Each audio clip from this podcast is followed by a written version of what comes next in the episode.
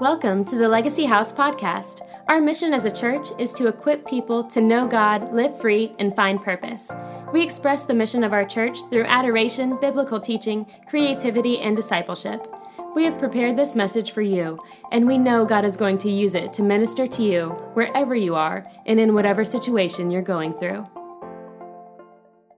Always at the mall here, they have um, one of the local high school bands that will gift wrap everything for you uh, which is great uh, because I'm also a horrible wrapper. Uh, I think there's levels of horrible wrappers. One is the person who cuts really jagged uh, uh, uh, wrapping paper, like it's a paper cut waiting to happen. That's probably more of my that's probably more of my area. The other type of horrible wrapper is the person who uses an entire roll of tape on every single package. like they intentionally try to keep you from not being able. You're like trying to find a crease somewhere, and you just have to like burn the wrapping paper off to like get to the gift. And it's funny because in, in, in our world and in our society right now, especially in, the, in the, just the time of year that we're in, our, our, our lives are kind of all consumed by the holiday season. And it's fun and it's an exciting. And next Sunday, we're not having service. That's why we're having church on, on Saturday. So don't show up on Sunday. You'll be the only one here. And God bless you, but you'll be the only one here. And, uh, but next Sunday, as you're sitting with your family and you're just spending time together, whatever your holiday traditions look like,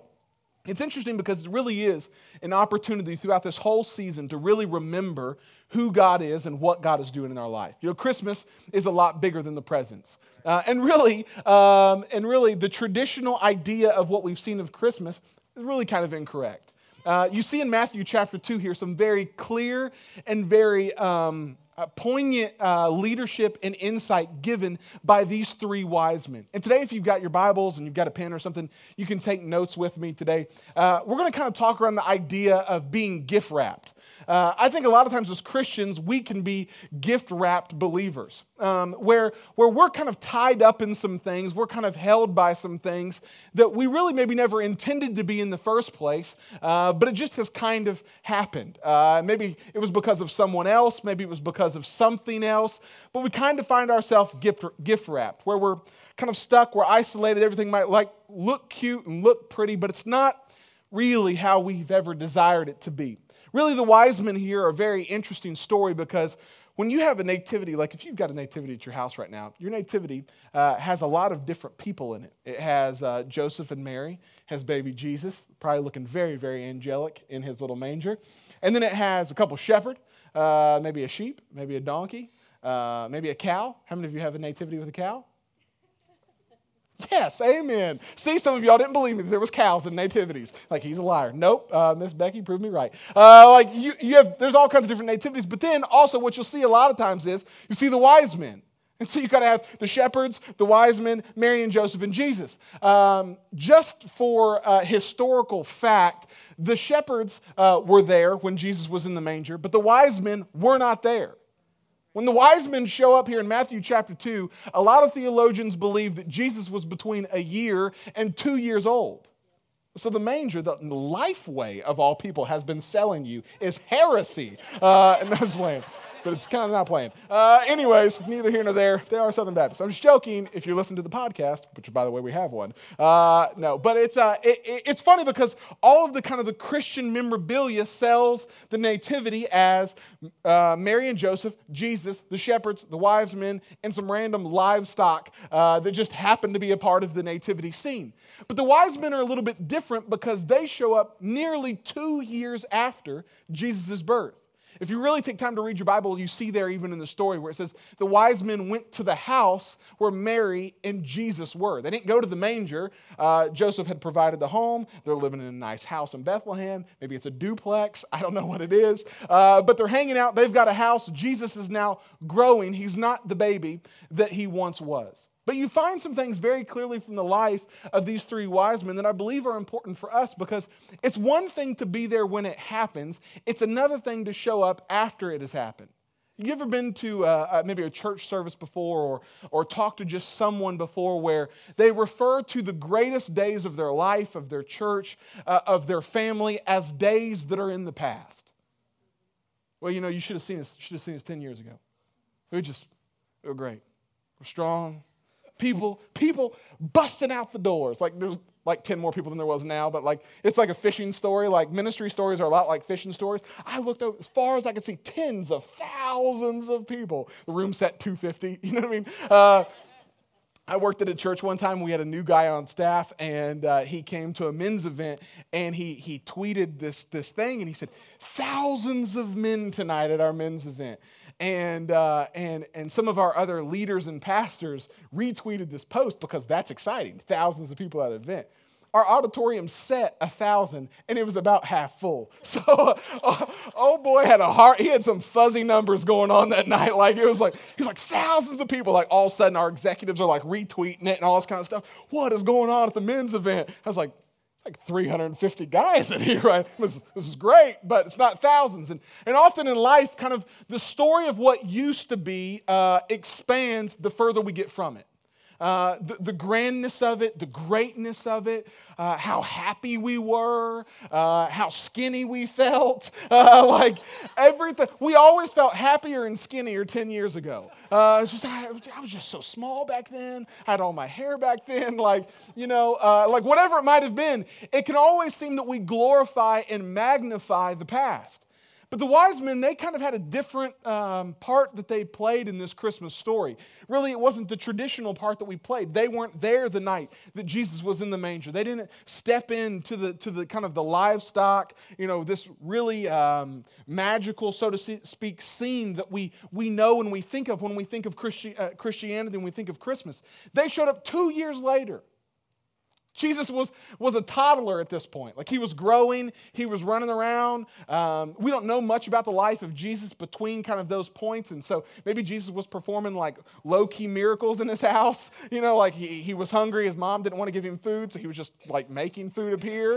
He's like, Mother, I have food you know not of. And he's like, you know, like making things you know, just rise from the kitchen table. I don't know. Uh, I believe, it, like, let's be honest, like, I believe that Jesus is just so much of like an OG that he had to perform miracles as a kid. Like, I think he had to perform miracles around the house. Like, you don't do anything in public before you've tested it in private. You know what I'm saying? Like, Jesus is turning like the water into wine in his house. His, his mom's like, son, you're too young. Like, whatever it is, like, he's just like performing all these miracles, right? And so, Jesus is a toddler. He's walking around his house. He's, he's mobile at this point. Like you have this mobile Messiah just stumbling around this house in Bethlehem. And here the wise men show up. And the wise men really had every single opportunity um, uh, to not get there. The journey for the wise men was not something that uh, just happened in a weekend. It wasn't something that happened over a couple days. A lot of people debate the length of time in which the, the wise men or the magi, whatever translation of the Bible you like to read, traveled to get to where Jesus was. Some people believe this was the very first time that the wise men saw the star was the night that Jesus was born. And then for the next year to two years, they followed the star, leading them all the way to Bethlehem. That's dedication, folks. That's not like I saw something right now in a moment, but this is something like I've seen this and I'm now going to allow this to like be the guiding light for who I am. Today I've got a few things for you that I want us to look at out of Matthew chapter 2 that I can believe are going to be important for us to not allow ourselves to get so wrapped up in ourself, in the season, in the stuff that we miss really what God wants to do. That we can really prevent ourselves from getting gift wrapped. That we can go through this whole season. We can end out this whole year focusing on everything except what we should be focusing on, which is the provision, the peace, the endurance of Jesus through his life and into our own. Let's look back in Matthew chapter 2. I'm going to read in verse 2 for you. It says, Where is the newborn king of the Jews? We saw the stars that rose, and we have come to worship him. Here's where it begins to develop out for the wise men. They show up to Jerusalem. Uh, a lot of people believe that the wise men were uh, somewhere out of Arabia, that they kind of, they were maybe even Persian, and they kind of came up and they worked their way all the way to Jerusalem uh, because they could tell uh, they could tell that the star was over Israel. So a lot of people naturally believe that they went to the capital city because they believed that if a king of the Jews was going to be born, he was going to be born in the capital of that city or of that nation. So they go and they sit down with King Herod and they say, "Hey." Um, Where's the king of the Jews? I heard that he was born, and uh, we've come to worship him. You have to understand that this is bigger than just like them talking to Herod and Herod being like, oh, yes, Jesus is born. Finally, I'm so excited. What they essentially did was they went up to the current ruler of the children of Israel and said, Hey, where is the divine ruler of the children of Israel? Where's the one that the prophets in Isaiah prophesied about and talked about? Where is he? Because we have come to worship him. Immediately, the insecurity in Herod's life just went magnified to a 10,000 level. He was the leader, he was the king, he was the guy who was currently in charge. But now, all of a sudden, the wise men show up. They start asking about this young kid that everybody's prophesied about, and I didn't even know he was born yet. Herod goes on and he begins to talk and they begin to interact. And you see this story. But the first thing that I want to give you that we see out of the life of the wise men is this the wise men, they were able to identify what was different. If we're not going to allow ourselves to be gift wrapped this season, where we become so um, focused on what we see and what we have and what we don't have and what we want and what 2016 didn't give us and what 2016 could have given us and all of these different things, we, this is our next to last, well, this will be our last Sunday as a church um, uh, together in this year, which is crazy when you think about it. 2016 is done. It feels like it was just January. It feels like we were at the cake auction. You know what I'm saying? How many of you were at the cake auction? Anyways, uh, like it feels like it feels like we, the year was just getting going. And often it's easy to look back and say, God, I thought that at the end of this year I was going to be a lot more spiritual than I currently feel. But here's what happens with the wise men the wise men were able to identify what was different. See, the wise men were astronomers, and the wise men, they watched for the star to rise. Every night, these wise men would study the sky. And when they studied the sky, what they would see was they would see that when a moment, when a star was born or when a star began to be birthed in the sky, they would be able to take notice of it. And in that day and in that time, what would happen is when they begin to notice a new star, it, it symbolically in their culture, it identified the fact that someone of importance and prominence had been born. So here were, the, here were the wise men, and the wise men were only able to see Jesus' birth and to recognize the existence of who he was because their eyes were fixed on the sky. Because they were able to actually see what was different. Hey, look, if we're not examining the world around us, then we're not going to be able to identify when things change. If we're not examining who we are in our own lives and what God wants to do inside of our hearts and our lives, when God moves, we're not even going to recognize the fact that He moved. King Herod was stunned when the wise men showed up because all of a sudden, here these guys show up to the kingdom. They begin to say, hey, look, there's been a, uh, the king has been born. Like Lion King, the king has been, like, it's like this, like this kind of this Lion King moment here in Jerusalem. And he says, look, we come looking for this, this, this son, this boy who's going to be the king of the Jews. Herod gets insecure because not just the fact that now his rule and his kingship is in his mind in jeopardy, he never saw it coming. He didn't even realize that this boy had been born. You know how far Bethlehem is from Jerusalem? Like, actually, from Jerusalem? Five miles. Bethlehem from Jerusalem, five miles. I run that every single morning. I'm just just kidding. Just kidding. Uh, I think about running it every morning though, so that kind of counts. Like that's like 250 calories thinking about it. Um, five miles, folks. Like, how stupid do you have to feel if you're Herod to realize that the king, the one who's been prophesied about in the Old Testament, was just born five miles down the road from where you are? The wise men, they, they, they were able to see what was happening because they could identify what was different. Because they had their eyes fixed on the sky. And guess what? When you're looking at darkness long enough, you'll instantly begin to notice when a new light begins to appear. In the greatest darkness, light is always its most powerful. If this room was pitch black, I could light a match and everybody in the room could see it. But if the lights are on like this and I light a match, it's really not going to make that big a difference. But the wise men, they had their eyes fixed on the darkness so they could see when the new light was being birthed. I believe that as a church, we have a responsibility not just to stare at the light all day long, but we have a responsibility to stare into the darkness and really look at the heart of who we are and the heart of who our city is so that we can begin to identify when something has changed or something needs to change. The most religious among them did not even know that Jesus had been born because they were looking at the wrong thing all along. The websites they were reading were websites that, that We're speaking to where they were, not to where they were headed. That's why our offering was called a future fields offering. It's because I don't want to just sow into where we are. Like, this is great, but like, let's sow into where we want to go. Let's sow into what God wants to do, what God is going to do. I, look, I, there's things already developing in the life of our church that I'm like, I didn't even realize that God would be doing this this quickly. And I want to be able to get there and have the resources to fund that thing.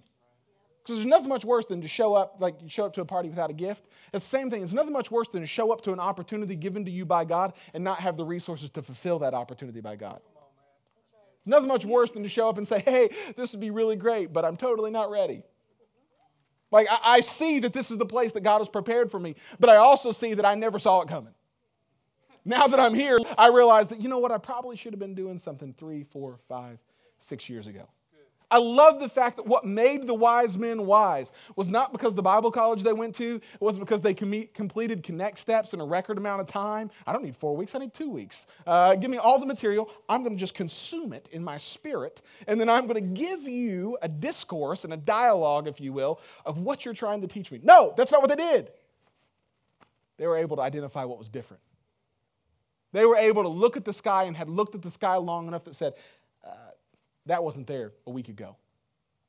And here they followed this star all the way to the point to where now the thing that they had identified as different, they could mark out in front of them and they could follow it until the mission was completed. The second thing that we see with the wise men was the wise men followed the course. They followed the course. Verse 2, I'm going to read down for you a little bit further. This is King Herod was deeply disturbed when he heard this, as was everyone in Jerusalem. I love this that not only was Herod disturbed, but everybody was disturbed. Every right now worked out of whack. You know how there's some people in your family who just know how to get everybody riled up right now? Like, let's talk about gay marriage. Like, why? Like, like, like, just like some people, like, like they bring it up and it's like, just, it's not like, it's not that I don't want to talk about it. Then they're like, oh, so you're ashamed of the gospel of Jesus Christ? Like, no, like, just we're eating cookies right now, and uh, we're about to play some like, you know, trouble. And I thought that, you know, this was maybe not the time. Like, or just people love to just get things going at the most inopportune times where they can just make it really weird, really quick. I have family members like that. None of them who are here in the room, obviously, but, you know. no, but I do. I, we all have family like that where it just, you can get into the holidays, you sit down, you begin to open gifts, and you open the gift. This happens a lot for me, and it's, it's my reaction is somewhere between like a five and a six, and it's like, oh, okay, yeah. tried my best. I searched everywhere for that gift. dozens of stores looking for that gift. You're like, I love it though. You're like, no, it doesn't. It doesn't seem like you do, and there's just an awkward, an awkward hush falls over the room. And it's, it happens because in our, in, in our society and in our culture, and just us as people, we can live in a way that where all of a sudden when we begin to realize that there was things that I should have seen that I didn't see, I begin to get frustrated. And not only do I get frustrated, but everybody around me is getting frustrated. The whole city of Jerusalem is in an uproar because Herod could not see what was coming. It goes on down to verse 5, and it says, In Bethlehem in Judea, they said, For this is what the prophet wrote. And you, O Bethlehem, in the land of Judah, are not the least among the ruling cities of Judah, for a ruler will come from you who will be the shepherd for my people. Then Herod called a private meeting with the wise men and he learned from them the time that the star first appeared. It's not surprising to me that Herod called a private meeting. Often, deceit and deception happens in private. Often, often manipulation happens behind the scenes. Manipulation is never typically something that's just out front of everybody. And often we can get wrapped up in manipulation. We can get wrapped up in frustration. We can get wrapped up in this idea that I have to create the environment in the world that I want to live in. So Herod calls the private meeting. He says, Hey, guys, man, you guys are wise. I love you guys, man. What are you guys? You guys like Persian or something? Like starts starts speaking to them in a Persian accent. Uh, you know, like some like you ever been in a Mexican restaurant with somebody and they start trying to speak in a Mexican in a Mexican Hispanic accent to the lady coming up to the table and you're like, hey, you're making all of us really uncomfortable. Like, you do not know Spanish, don't do that. Or, like, like just like, don't do that right now. It's kind of like that. I imagine Herod to be that guy, right? Like, he's like, what are you guys, Persian? Like, starts trying to speak to them. He knows like three words. He knows like bathroom in Persian. Like, so he says it to them, try to create some common ground. And he says, hey, here's what I'd love for you to do. I'd love for you to go to Jerusalem. I'd love for you to look around. I'd love for you to find the Messiah and then report back to me because, man, I have got a worshiper's heart. I just want freedom in the spirit to worship this guy in spirit and in truth. I just I want to I want to lay my life down before this true Messiah and King. It's easy for a lot of people to hear that and be like, "Man, this guy he's submitted." Like this guy this guy has a heart for the Lord. But the wise men they knew better than that. The wise men knew better than that because they did not get deceived by his deception. You have an understanding? Oh, let's talk about this just really quickly is that you have the opportunity to receive deception. Deception is not something that you have to allow yourself to be deceived by. Go all the way back to the garden. Okay, let's just take this. Go all the way back to the garden with Adam and Eve. What happened in the garden was not Eve's fault. The Bible says that Eve was deceived. Adam made the choice. She was deceived. The serpent had deceived her. But Adam, he was aware of what happened and then chose to still willfully go the other way. It's important for us because, look, hey, if we're going to be and do what God has called us to do, it's going to take more than us just being able to identify what's wrong. But that spirit is not right. Okay, great. So, what are you going to do about it? Well, our city is full of fill in the blank, whatever it is poverty, uh, whatever you want to fill and add into that blank. So, what are we going to do about it? Are we going to just sit back and talk about it? Because the wise men, they could have just taken a place of um, importance and purpose when they sat before the king. See, some people stand before the king and then they never want to actually leave that place because now they've received a position of power. And so now that I've got the ear of the king, why would I want to go anywhere else? He wants to hear what I have to say, so I'm just going to keep speaking to him. And so if I speak to him, then maybe my favor will increase and grow. No, the wise men knew that they had to stay the course.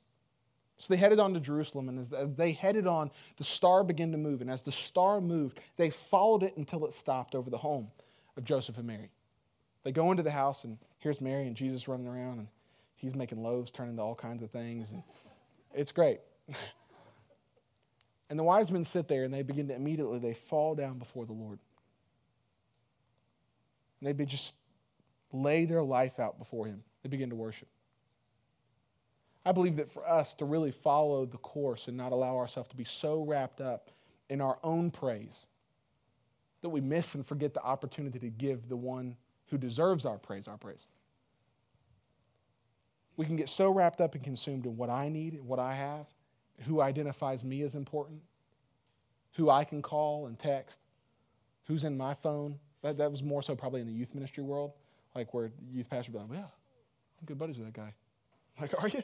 Like, yeah, I've got his number in my phone. It's just an email address, but it says his name. Like, he said, he said, you know, email him any questions I want. And like, okay, cool. See if you ever get a response. Uh, like, but it's funny because we live in a world where we can begin to take on our identity from what other people say about us. We can begin to take on our, our direction because of what other people say about us. You understand that the journey here for the wise men wasn't a weekend trip to Bethlehem. It was a journey that they had many opportunities to turn back on. They had many opportunities to say, you know what, this has been great, it's been fun. I probably get some brownie points for searching after the Messiah. That's probably, that's probably going to help out in heaven one day. But, you know, I can't go all the way to Jerusalem. I've been doing this for six months. Like, let's be, let's be serious. How long does God really want me to search with no result of fruit? The Bible says, seek and you shall find. It doesn't say seek for six months and then you'll find me.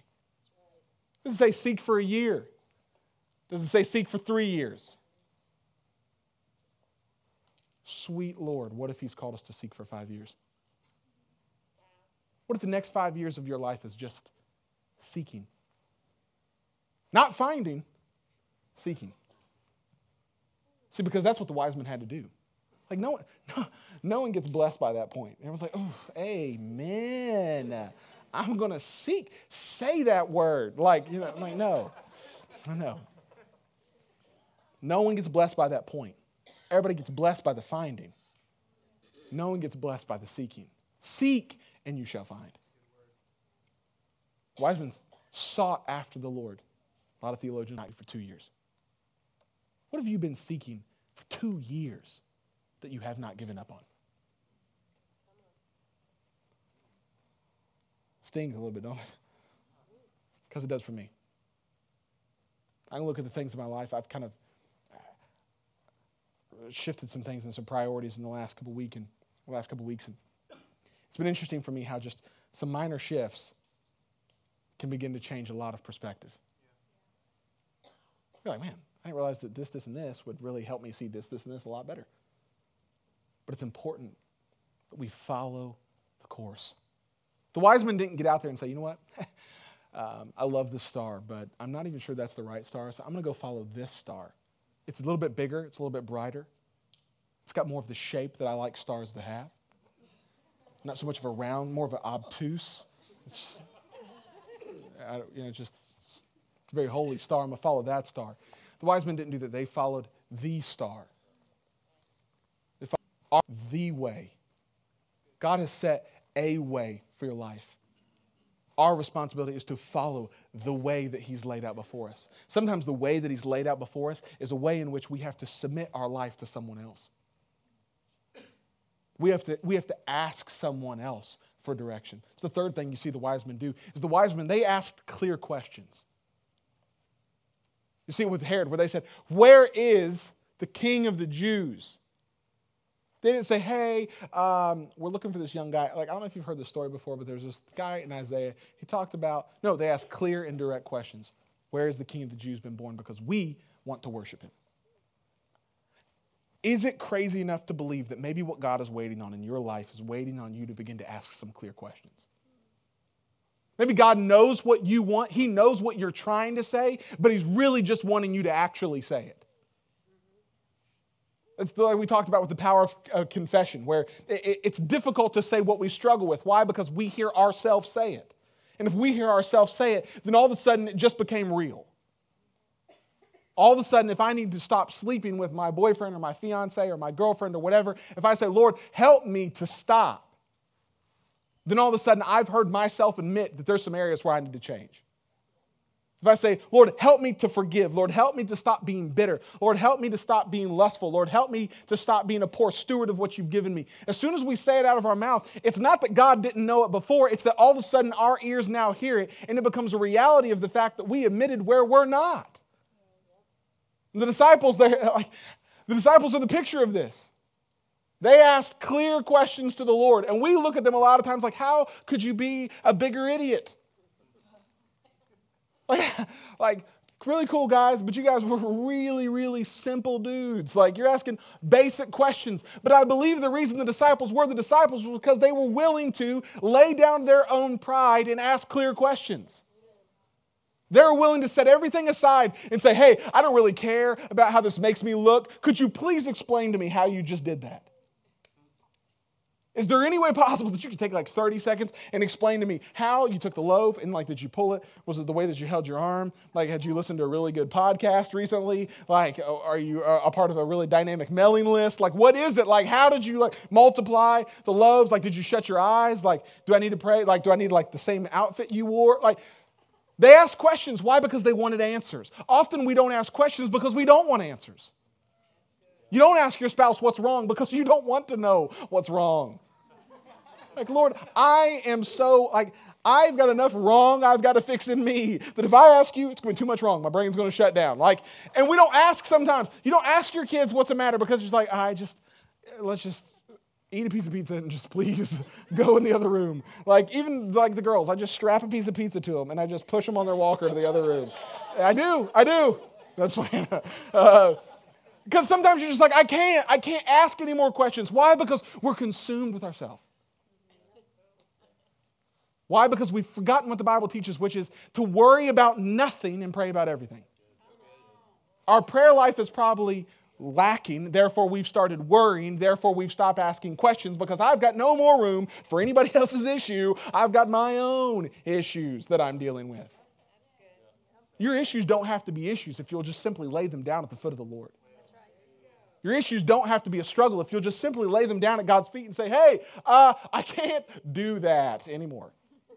I can't. So I'm going to have to go the other direction right now, or I'm going to lose my mind right here. And you're going to have to hear me cuss again, even though nobody else know I do. I, you're going to have to hear, Lord, I can't. I can't. I believe the more transparent we'll be in our relationship with the Lord and in our conversation with the Lord, the more freedom we'll have inside of our own heart and life. We have a responsibility as believers and as Christians. Not just to bottle up and to try to manufacture what looks like a spiritual life, but really to be those who give and live, and a spiritual life comes from them. The wise men, they get to the house, and like I said, I love to believe Jesus was doing all kinds of great things. It was like making a donkey levitate around the room.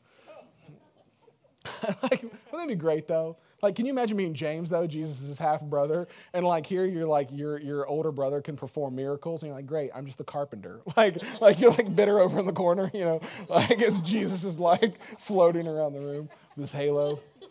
You think he didn't have a halo? He probably made one for himself. Anyways, the wise men come in and they begin to worship immediately at his feet. The Bible says they fall down flat on their face before the Lord. Imagine that. Can you imagine the pride that you would have to just completely obliterate to lay down at the foot of a two year old?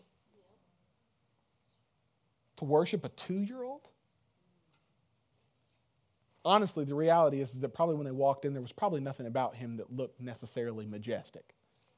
I doubt he was glowing, you know, like the pictures have him, like like the heart of Jesus was on the outside, like and you know he's very like you know, I don't know, like one of those candles that you burn, like you know, that are in like the Hispanic food section of the grocery store. Burn it. It's like a glowing angel and Jesus in the heart. Anyways, it probably wasn't very majestic, honestly. It was probably just Jesus. Probably looked like a two year old, just running around the house, being a two year old. And the wise men immediately walk in and they lay down on their face before him and they begin to worship him as the Messiah. Tell me that'd be easy for you. No.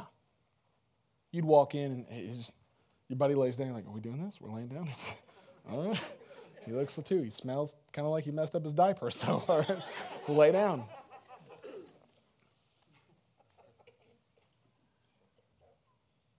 And they lay down and they begin to worship. And the Bible says that after they do that for a period of time, we don't know how long they were down there, they stood up and they began to give gifts that they had brought. It says that they opened their treasure chest, which is interesting.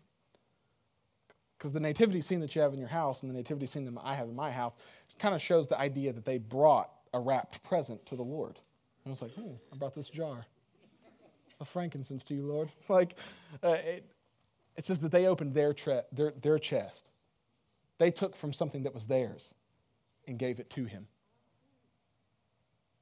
They didn't show up with a prepackaged gift. I really don't believe they did. I believe that who they were as individuals dictated the gift that they gave.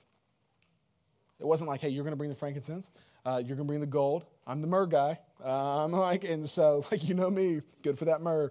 Uh, like, no, I, I, I believe who they were dictated the gift that they brought. I believe that when they opened their chest, I think they just naturally had those gifts.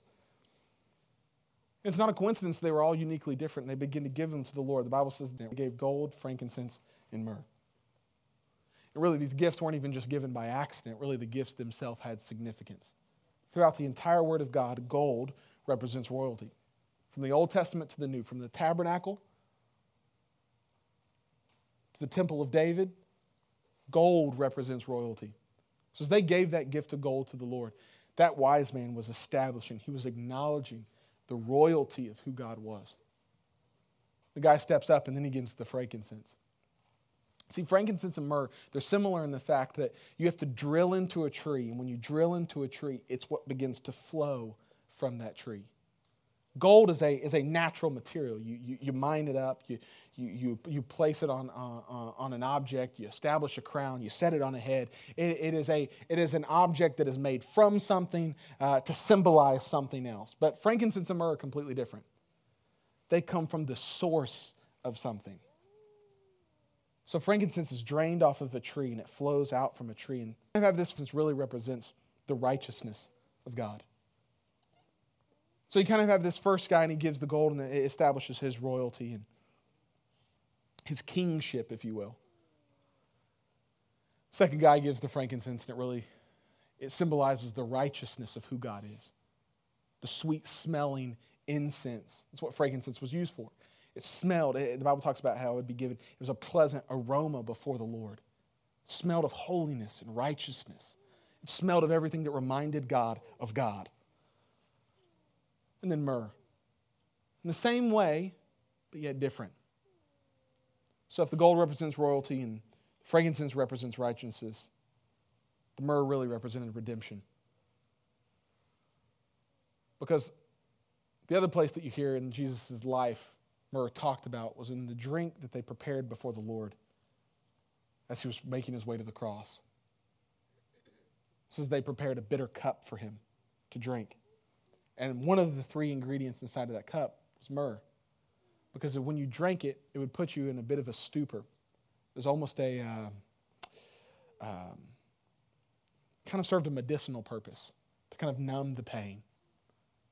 Really was used to embalm and preserve the body. And it's crazy to think these wise men show up gold, frankincense, and myrrh. And here you are, the last guy. Like the gold guy, like whatever. Like everybody's like, oh, you showed up with gold, great. Like, but like, can you imagine being the myrrh guy? Because here you are handing to a two year old the gift of his own death. You're laying down in front of him saying, Hey, look, I know right now you're two, but one day, one day this gift is going to come in handy for you and you're going to redeem us all. It's going to require you to die. And, but the good news is you're going to get back up. Three days later, because of your sacrifice, we'll all be saved. God. Can you imagine that? Man, you're handing this two year old a death certificate. Hey, look, this is what you're going to do, but it's going to change us all. Crazy, isn't it? Here they did. They laid it all down before him, they laid it all at his feet. And you find that these wise men had every opportunity to stop, to quit, to turn around. But really, they gave something that cost them something. It didn't just cost them in value and in, in, monetary sense, but it, it cost them because their pride had to be laid down, their spirit had to be laid down. They had to be filleted before the Lord and say, Hey, you're our king. You're royal. You're righteous and you're going to redeem us all. Thanks for listening to this week's podcast. You can find more info and resources from Legacy House on our website, www.legacyhouse.life, or by following us on social media under the handle at Legacy House FL. Don't miss next week's podcast from our house to yours.